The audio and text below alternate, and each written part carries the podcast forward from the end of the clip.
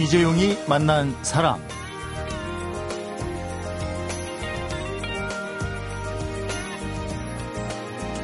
지난 23년 동안 결코 넉넉치 않은 살림에 반대하는 가족을 끝까지 설득해서 7남 2녀를 입양, 모두 10남매를 둔 어머니가 있습니다. 10년 전부터는 한국 입양 홍보회를 설립해서 공개 입양 운동까지 하고 있는데요. 마음은 있지만 현실적으로 불가능하다. 이게 입양에 대한 대다수의 생각이 아닐까 싶은데 어떻게 이 생각을 훌쩍 뛰어넘었는지 현재 국내 입양에는 어떤 문제점들이 있고 입양의 한계는 없는지 한국 입양 홍보회 전 한현희 회장을 초대해서 국내 입양에 관한 얘기 함께 들어보도록 하겠습니다.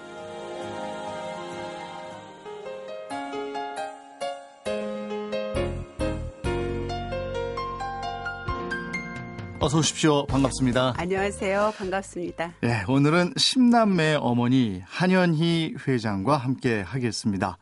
지금은 회장님이 아니시라고요? 네, 예. 아니에요. 그냥 엄마로 살고 있습니다. 음, 한국 입양 홍보회. 예. 입양 부모님들이 스스로 자발적으로 만든 모임이라고 들었는데요. 네. 그 여기서는 어떻게 입양 홍보만 하시는 건가요? 어떤 일을 하시나요? 아, 99년도부터 네. 아주 자발적 자주 모임에서 시작이 되었고요. 네. 입양 부모님들이 어디 가서 자, 이 입양에 관련한 고민도 나누고 자녀 양육은 어떻게 해야 되는지 음. 뭐 사소한 고민부터 큰 고민까지 많잖아요. 네. 그렇다 보니까 공개 입양 이제 운동을 벌이면서 사람들이 음. 방송 보고 모이고 이래서 우리가 이제 법인을 만들어서 본격적으로 입양을 네. 홍보해보자. 그렇게 시작이 돼서 14년이 흘렀죠. 서로 뭐 보람된 얘기도 하고 힘든 얘기도 나누고 이러면서 입양에 대한 홍보를 해보자 의기투합해서 만들었군요. 예, 지금은 많이 좋아졌는데 예. 그때만 해도 입양에 대해서 알려진 바가 없기 때문에요. 그리고 입양해서 키워보니까 자녀들이 처음에 엄마 없이 있다가 올 때 그걸 바라보는 마음이 어떤지 알잖아요. 예. 또 시설에 있는 아이들도 알으니까 아이들의 대변인이 우리가 좀 되어보자. 음. 경험자가 해주는 말만큼 힘이 있는 것도 없잖아요. 그래서 시작이 됐어요? 되었죠. 네. 14년 됐죠. 14년. 99년부터 했죠. 음. 예. 7남 2녀를 입양하셨어요. 네. 가족 소개 좀 해주세요.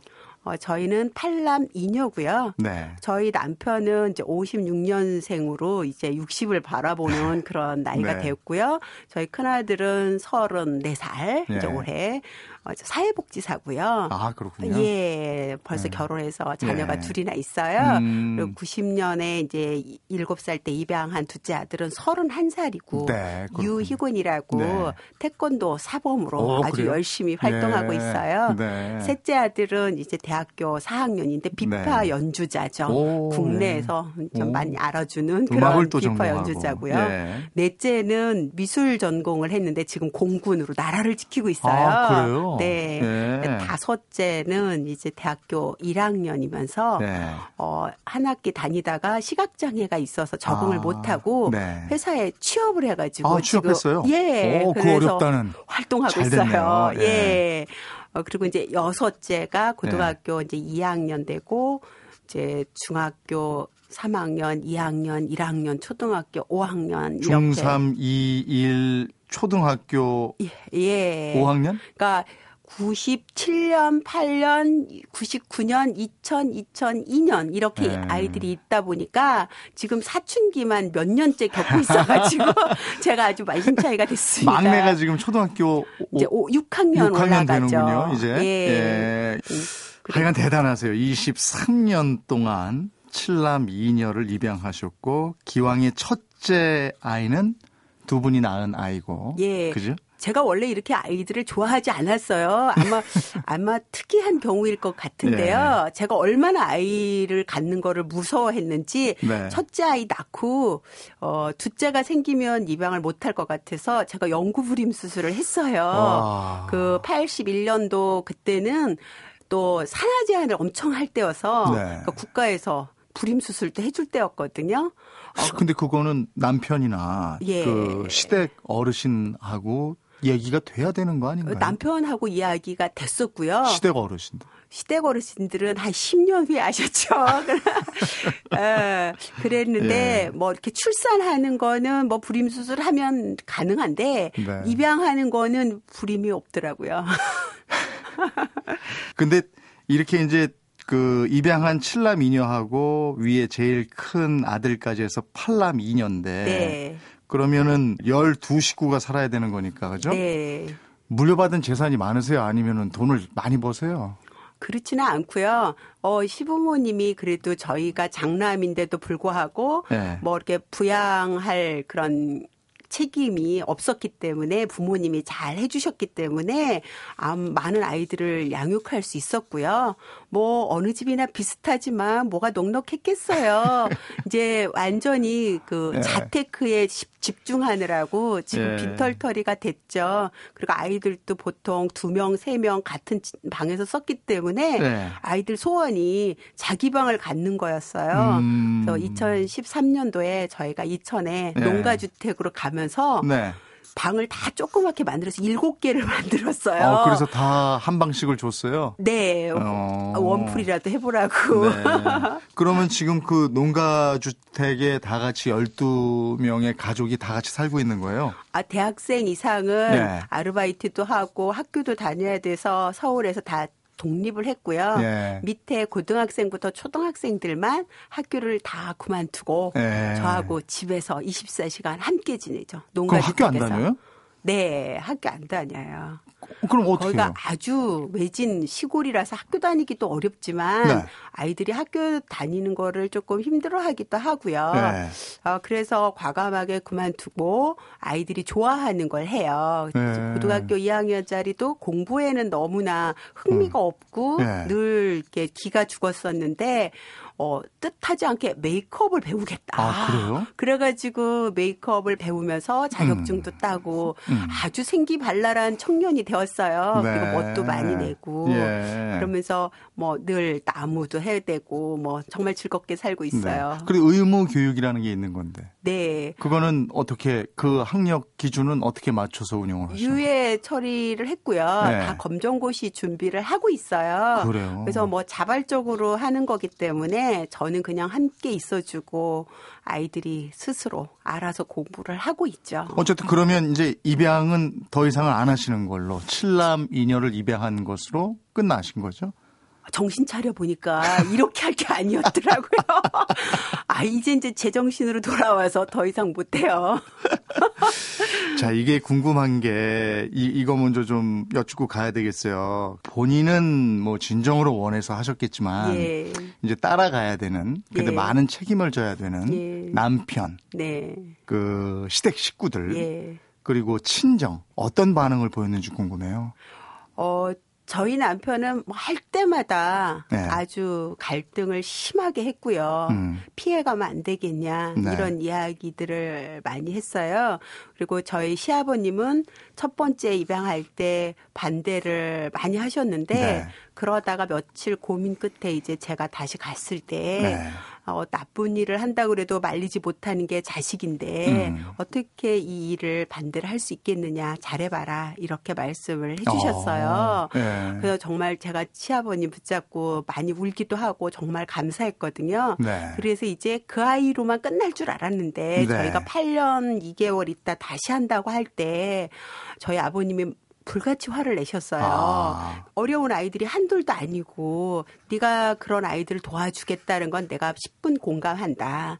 그렇다면 네가 가진 것을 다 팔아서 그 아이들을 주는 건 난 뭐라고 하지 않겠다. 음. 그렇지만 집안으로 끌어들이는 거는 안 했으면 좋겠다. 네. 그런 말씀을 하셨어요. 음. 그말 속에는 어, 첫 번째 손주가 혹시 너무 복잡해지는 거 예, 아닌가 예, 뭐 예. 이런 염려도 있었던 것 같은데요. 음, 음. 제가 그때 아버님한테 드렸던 말씀이 그 아이들은 어, 굶고 있지 않아요. 먹을 것도 많고 옷도 많고 넉넉해요. 그런 건 정부가 다 하고 있지요. 네. 단한 가지 없는 건 엄마예요. 음. 저는 엄마가 되고 싶고 그리고 많은 아이들의 엄마가 될 수 없기 때문에 단 하인 나이에 엄마가 되고 싶은 거니까 음. 저를 좀 허락해 달라고 그렇게 말씀을 드렸죠. 음. 근데 이제 며칠 고민 끝에 한숨을 푹푹 쉬시면서 허락을 해주셨어요. 네. 그 다음에 아이들이 왔을 때는 아버님한테 허락을 받기가 너무 어려워서 저희가 숨겨놓고 두 달을 아. 키웠어요. 아. 아버님 오신다 그러면 딴 데로 좀 이렇게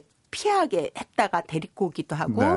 그다음 저희 아버님이 소문을 듣고 연락을 하셨어요. 음. 무슨 이상한 소문이 있던데 그게 사실이냐. 예. 그래서 죄송하다 이렇게 했더니 우리 집에 오지 마라. 음. 아, 그리고 나한테 허락 받을 각오하지 마라. 아. 그렇게 굉장히 단호하게 말씀을 하셨어요. 아하. 근데 인생이라는 게 참 재밌죠. 그때 처음 인간극장이라는 게 생기게 된 거예요. 음. 그래서 저희가 이태에 나갔는데 촬영 을 하러 오겠다. 네. 근데 저희 나, 시아버님은 전통적인 한국인이시기 때문에 예. 체면을 굉장히 중시하시는 분인데 음. 카메라를 들이대고 이렇게 손자들이 많으니 어떠냐. 그러니까 참 좋다. 이렇게 말씀을 하시면서 그 아이들이 들이닥치니까 얼굴 표정도 감추지를 못하시고 그랬군요.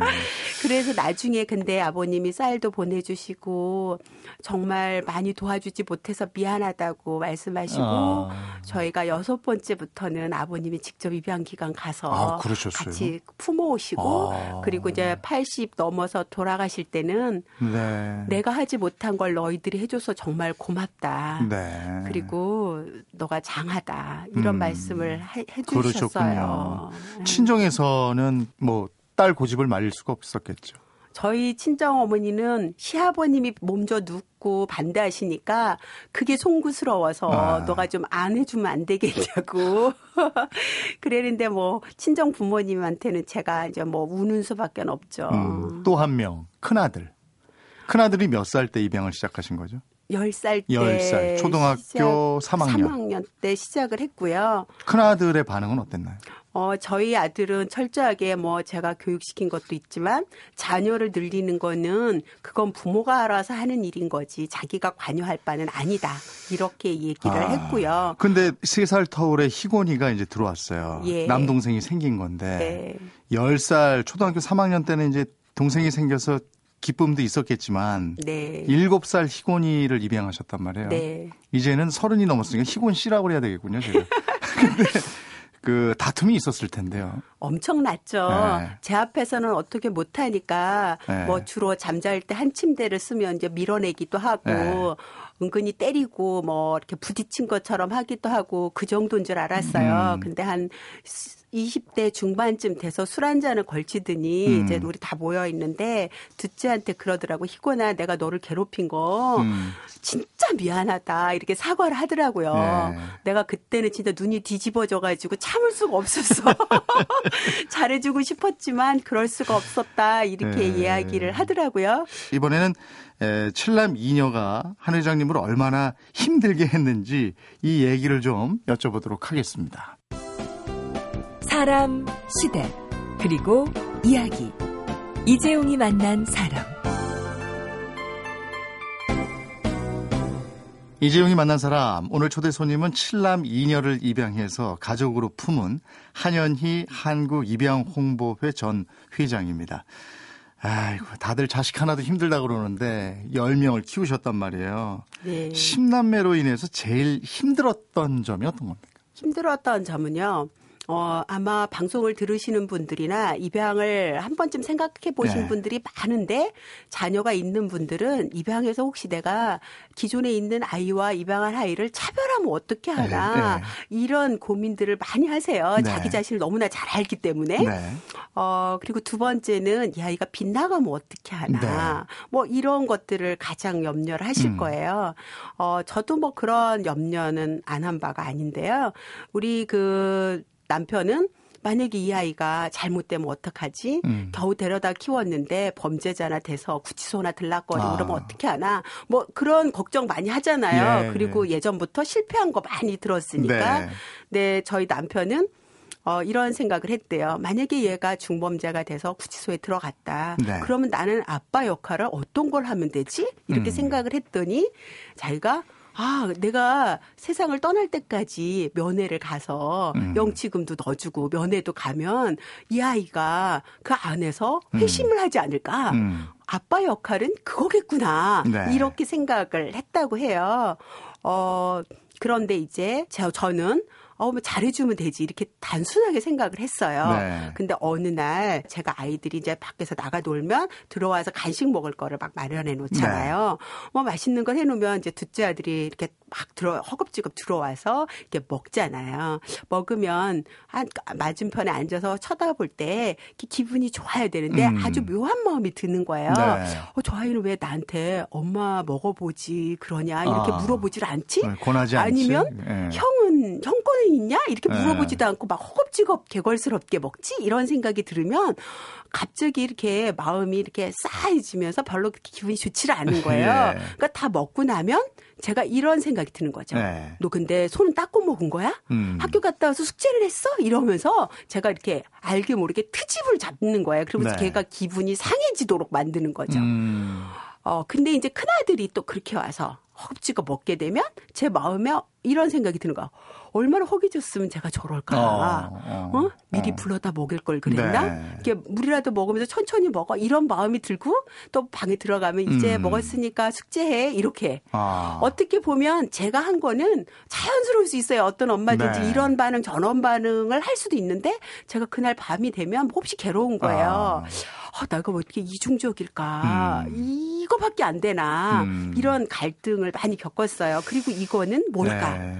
입양이 주는 한계인가 보다. 이런 네. 생각을 들었거든요. 네. 근데 제가 이제 8년 있다가 6개월짜리 남자애를 입양했잖아요. 네. 근데 그때 풀어진 거야. 너무 어. 뜻하지 않게. 6개월짜리 아이를 놓고 우리가 막 재, 재롱을 보느라고 온 음. 식구가 다 모여 있는데 어, 막 우리 애 이제 반을 끌어내려고 별짓을 다 하잖아요. 음. 그러면 애는 막또막 웃고 그런데 우리 둘째 아들이 그러는 거예요. 엄마 형도 저만 할 때 저랬어? 이렇게 물어보는 거예요. 어. 그게 너무 다르게 들렸어요. 아, 그 아, 둘째는 저렇게... 그만한 시절을 여기서 겪지 않았으니까. 그렇죠. 근데 네. 그렇게 물어보는 게 아니잖아요. 나 어릴 때 저랬어? 이래도 되잖아요. 네. 그래서 아니야. 너도 그랬어. 그랬더니 음. 해 보지도 않았으면서 그래요. 그러는 거예요. 아. 그때 아니 모든 아이들은 다 저렇게 음. 크는 거야. 음. 그리고 그날 밤에 제가 너무 가슴이 아픈 거예요. 아, 그랬겠네. 저는 일곱 살에 입양이 됐으니까 예. 너무 막차로 우리 집에 온 거 정말 다행이야 이렇게 생각했지. 음. 어렸을 때를 얼마나 소중하고 그때 같이 지냈어야 되는지에 대한 네. 감각이 없었던 거예요. 그러네요. 그날 밤새껏 울고 나서 어떤 생각이 들었냐면 음. 아, 이 아이와 어떤 그런 감정적인 거리감은 음. 입양이 주는 게 아니라 음. 낯설음이었구나. 음. 7년이라는 어떤 공간이 주는 음. 낯설음이었는데 내가 입양이라고 오해했구나. 음. 이런 생각이 들어서 네. 그때 숙제가 풀렸어요. 그리고 나니까 아, 우리 아들이 무엇을 해서가 아니라 있는 저 자체로 참 사랑스럽고 좋구나 음. 그런 생각이 들었어요. 이제 또 하나는 아이들이 이제 빗나가면 어떻게 하나 뭐 이런 음. 생각 들잖아요. 이제 가장 서투르웠을 때가 우리 둘째 키웠을 텐데요. 한 번은 우리 아들이 이렇게 도벽이 참 많았어요. 아. 근데 알고 봤더니 이게 엄마와 이렇게 좋은 관계였으면 이물어 왔으면 엄마 돈 줘. 막 이렇게 하면 음. 타기도 좋은데 그 말하는 것보다는 훔치는 게 더 쉬웠던 거예요. 마음이 필요했는데 거절 당할까 봐. 아. 음. 그래가지고 얘가 도벽이 좀 심했어요. 그랬군요. 근데 한 번은 우리 남편이 이제 그 아이를 때리게 됐어요. 음. 어, 이제 매를 다, 다스리는데 저는 어, 제가 아닐 수도 있는데 애가 막 발뺌을 하니까. 음. 근데 우리 남편은 아주 단호하게 하는 거예요. 근데 그때 저희 남편이 너무 안 부르니까 우리 남편이 이렇게 얘기를 하는 거야. 야, 너 그러려면 가. 나는 도둑놈의 어. 자식을 못 키우겠다. 어. 이러면서 딱 얘기를 했어요. 근데 저희 남편이 말을 확 뱉는 순간에 내가 입양하면서 이 말은 절대 하지 말아야지 그랬는데 이미 입 밖으로 나왔더라는 아. 거예요. 예.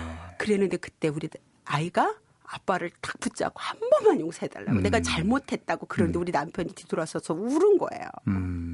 왜냐하면 아들한테 기회를 준 것 같은. 네. 자기가 용서받을 수 있는 기회를 준 것 같아서 나중에 끌어안고 화해를 했었거든요. 음. 음. 어, 어떻게 보면 가족 관계라는 게 계획대로 되는 게 없는 것 같아요. 네. 내가 각오를 했어도 실수할 수 있고요. 음. 아이도 실수할 수 있는데 서로 용서하고 용납하고 이러면서 이렇게 가족 게 끈끈한 어떤 애기 나오는 것 같아요. 네. 사랑으로 받아들였지만 여전히 어떤 마음의 아픔 또 막 그 뭐라 그럴까 애틋함 이런 것 때문에 뭐 이런 다시 거. 한번 울게 되는 이런 얘기 한번 해주세요. 그 예비 입양 부부에게 들려줄 만한 얘기인데 이제 이런 준비가 있어야 되고 이런 네. 걸 감수해야 되고 이런 노력을 해야 된다. 이런 마음속의 결심을 해야만 에, 내가 입양할 수 있다. 음. 그런 얘기 좀 해주세요. 제가 이제 14년 동안 네. 상담을 네. 하면서 여러 종류의 분들을 만나잖아요. 네. 어떤 분은 난 정말 자신 있어. 잘할 거야. 이런 분들은 입양 후에 음. 오히려 더 많은 갈등을 겪으세요. 음. 근데 부모라는 건 완전해서 되는 게 아니잖아요. 음. 그냥 부족하지만 자녀와 평생 동안 함께 해줄 마음이 있으면 입양하셔도 될 것 같아요. 음. 자녀 낳는데 큰 준비가 있어지지 않는 것처럼 내가 부족하지만 사랑할 사람을 내가 곁에 두고 음. 함께 산다. 이런 가벼운 마음을 가지시면 좋을 것 같고 음. 또 아이들을 너무 동정하는 마음으로 아. 가지시면 안 불쌍하다 이런 마음이 아. 굉장히 많이 들어요. 예, 예. 얘 날때 내가 함께하지 못한 미안함 음. 그리고 얘가 또 갈등을 겪고 또 출생의 비밀을 겪어 나갈 때 음. 얼마나 힘들까. 그래서 부모님들이 먼저 목이 메이거나 음. 이런데 아무리 힘들어도요. 아물지 않는 상처는 없고요. 음. 오히려 잘 아물면 진주가 생기는 것처럼 더 긍정적인 효과를 낼 수도 있잖아요. 음. 이게 부모부터 불쌍한 시선으로 보게 되면 자유롭지가 않은 것 같아요. 음. 저는 아 다행이다 그런 마음 그리고 아이한테 너무 잘해주려고 할 것도 없고요. 응석바지 되면 곤란하잖아요. 음. 그냥 평범하게 이렇게 키우시고 음, 친구 같은 존재로 음, 있다. 입양을 한 다음에 사춘기를 아이들이 맞잖아요. 네. 지금 뭐 사춘기를 여러 번 맞으셨는데. 네. 그, 내 정체성은 뭔가. 네. 뭐, 혼란스러워 하는 아이들도 있을 텐데. 네. 그때는 어떻게 넘겨야 됩니까? 어, 제가 이제 사춘기를 어, 지금 뭐 10명 다 겪은 거나 마찬가지잖아요. 네. 6학년 올라가면 아이들 기질마다 전부 다 다른 음. 것 같아요. 음. 어떤 아이들은 굉장히 환상을 가지고 친부모에 대해서 음. 그리워하기도 하고 만나보고 싶어 하기도 하고 음. 그러는데, 어, 그쪽으로 쏠릴까봐 사실 입양 부모님들이 네. 마음이 안절부절해지거든요. 음. 이 아이가 혹시 그쪽이 더 좋다고 가버리면 어떻게 하나 불안한데 결코 가지 않더라고요. 아이들도 음. 누구보다도 잘 알거든요. 그리고 자기 속마음을 입양 부모님한테 얘기하는 게 결코 쉽지 않아요. 혹시 부모님이 섭섭해하면 어떻게 네. 하나 이런 마음도 가질 수 있어서 무엇보다도 사춘기 전에 부모님이 너가 어떤 고민이 있든 나는 나는 너와 함께 할 거야. 이런 음. 사인을 계속 줘서 자녀가 최고의 상담자를 부모로 꽂을 아. 수 있도록 그렇게 해주시고 혹시 저항하거나 찾고자 하거나 이럴 때 너무 두려워하지 마시고 같이 찾는 제스처를 아. 해주시고 네. 안정감을 가질 수 있도록 그리고 찾아도 별거 없다. 진짜 별거 없거든요. 예. 네, 그래서 너무 두려워하지 마시고 네.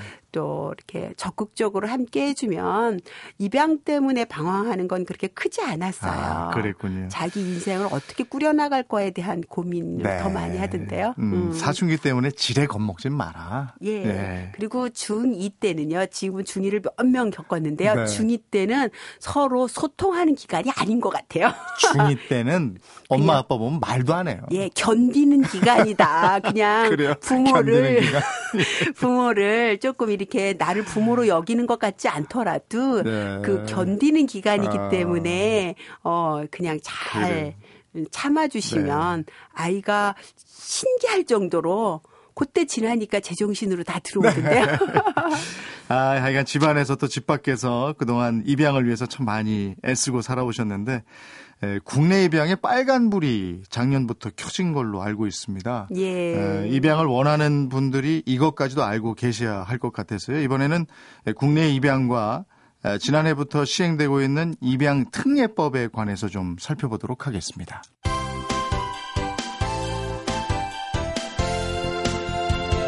여러분은 지금 이재용 아나운서가 진행하는 이재용이 만난 사람을 듣고 계십니다.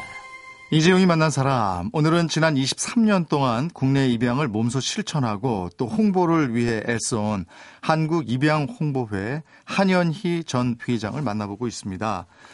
어, 현재 우리나라에서 이 가정과 가족을 필요로 하는 아이들 예. 몇명 정도나 됩니까? 그러니까 입양을 기다리는 아이들이. 어, 매년 한 4천 명 정도가 네. 꾸준히 발생을 했는데요. 네. 국내 입양이 많이 늘어남과 동시에 또 한 가지 쏠림 현상이 있었어요. 네. 그것은 그 예전에는 가계 계승을 하기 위해서 입양할 때는 다 남아를 더 선호했었는데요. 네. 지금은 이제 가계 계승보다는 자녀 양육의 기쁨을 음. 맛보기 위해서 하기 때문에 여아를 선호하세요. 아. 그래서 한 10여 년 동안 여아한테 굉장히 쏠림 현상이 있어서 아, 예, 남아는 국내 입양에 있어서 장애로 취급될 정도로 아, 그 정도입니까? 예, 어. 남아 입양이 저조한 상태였었어요. 음. 지금은 그, 지금도 남아는 입양이 좀 잘 안 되고 있고요. 아, 예, 여아를 음. 더 선호를 하고 계세요. 음. 어, 그리고 또 한 가지는 이제 그동안은 한 50년, 60년 동안 입양이 민간 기관에서 주로 이제 판단을 하고 네. 이제 정부에서 물론 허가도 내고 뭐 감사도 했지만 아무튼 민간 기관 중심으로 이루어졌었는데 이제 우리나라가 OECD 국가도 됐고 국가 의상도 있기 때문에 전 세계적인 추세는 입양은 정부의 주도하에 음. 이루어지도록 그렇게 되어 있어요. 음. 그래서 저희가 이제 정부가 오랫동안 고민 끝에 결국은 2013년도에 이제 허가제로 이제 바뀌게 되었죠. 그 정부화가제로. 입양 특례법 얘기를 안 할 수가 없는데 네. 입양 특례법이 오히려 입양을 막고 있다. 이 문제점은 어떤 건가요? 예, 예전에는 이제 국내 입양이 너무 저조하기 때문에 네. 입양 특례법이 국내 입양 활성화 및 절차에 따른 특별법이었어요. 네. 근데 지금은 이제 그거를 다 빼고 이제 원가정 보호 원칙에 따라서 음. 이제 미혼모, 양육 미혼모들을 지원해주고 그리고도 가정을 찾지 못하는 아이들이 이제 입양을 하도록 하는데 네. 이제 법원 허가제로 바뀌었어요. 음. 그 동안은 신고제였었는데 네. 지금 이제 허가제로 바뀌어서 네. 이제 판사가 판결을 하는 걸로 음. 바뀌었죠. 음. 그렇다 보니까 그 동안은 이제 미혼모들이 있어서 자기 신분 드러나는 걸 가장 우려를 했고요. 네. 그러다 보니까 이제 그런 서류나 이런 것들은 입양 기관에서 가지고 있었지 외부에는 드러나지를 않았었거든요. 네. 근데 이제 법원에서 하다 보니까 친권자가 누구인가가 다 드러날 수밖에 없는 거잖아요. 아. 그러다 보니까 이제 출생 신고를 이제 미혼모들이 해야 되는 상황에 이르는 네. 거죠. 네. 어 근데 이제 그렇게 되면은 자기 신분에 드러나죠. 네. 입양을 가면은 그나마 이제 그게 친양자 입양으로 되기 때문에 삭제가 돼요. 근데 남아라든가 장애 아동은 입양이 다 되는 건 아니잖아요. 네. 그럴 경우에는 이제 그 아이가 계속해서 미혼모 호적에 남게 되니까 아, 네. 아무래도 염려가 되죠. 음, 음. 그리고 이제 미혼모가 이제 어린 미혼모가 아니어도 음. 이제 혼외자라든가 이런 경우에 도 드러나는 걸 원치 않으니까 음. 그런 경우를 미리 이 법이 생길 때도 걱정을 했었는데요. 네. 그 대안이 특별히 마련하기가 참 어려운 상황이어서 아. 결국엔 아이들이 그 호적을 만들지 못하면 입양 기관에서 받아주지 않고 네. 그러니까 아이들을 양육할 수도 없고 또 입양을 보낼 수도 없으니까 음. 이제 베이비 박스라든지 이런 데를 이용을 하는 자가 많이 늘게 돼서 아. 서울시가 아주 곤욕을 치르고 네. 있죠. 이 예. 법을 1년 가까이 시행을 하다 보니까 이런 문제점들이 생기는 그렇죠. 걸 확인하게 되는군요. 그렇죠. 그러면서 이제 베이비 박스도 음. 언론에 많이 노출이 되고 그러면서 전국에 있는 음. 이제 어린 엄마 엄마들이 이제 베이비박스로 옮기니까 예전에는 뭐 두 자릿수 이렇게 됐는데 지금은 뭐 그거에 한 10배 이상으로 음. 아이들이 몰리게 돼서 서울시에서 이제 수용을 하는데 이제 한계 상황에 부딪히도록 됐죠. 음. 그리고 이제 또 한 가지 좀 어려운 점은 그렇게 되다 보니까 아이들의 친생 부모를 찾을 수 있는 가능성이 아예 없어지는 아, 거죠. 아, 예. 네, 예전에는 입양 기관에라도 있어서 추적하면 알 수 있었는데 이제 뿌리 찾기가 근본적으로 훼손되는 그런 음. 상황이 이르는 거죠. 음. 혹시 큰아드님 내외가 네. 저희도 입양할래요 이런 얘기 안 해요? 어, 제가 입양을 좀 했으면 좋겠다라고 네. 이야기를 했거든요. 네. 네. 가난한 사회복지사고 네. 애가 둘이에요. 하루는 아. 우리 아들이 오더니 엄마, 난 셋째는 못 키울 것 같아. 그래서 왜? 그랬더니 바로 수급자 되거든요.